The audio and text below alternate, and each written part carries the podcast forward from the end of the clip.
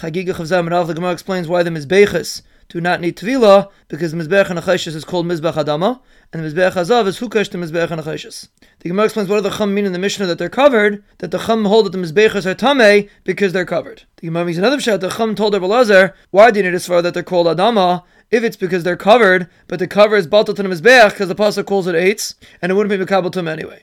Rabbi Vo says the name of Rabbi Lazar Tamid Chamim, the Ar of Gehenim is not shalot in them. A kavachimer from a salamander, a salamander which comes from the fire. If you smear from its blood, the Ar is not shalot in it. A Tamid Chacham that Kol Gufan is Aish. For sure, the Ar of Gehenim is not shalot on them. Reish Lakish says the Ar of Gehenim is not shalot in Paishi Yisrael. Kavachimer from the Zbech Hazav that only had on the thickness of a din zav, and the fire wasn't shalot in it. Paish Yisrael that are full of mitzvahs like a remain. For sure, the Ar of Gehenim is not shalot on them. Hadan lachem b'kodesh, uslik lach masachas chagiga, v'seder mayat.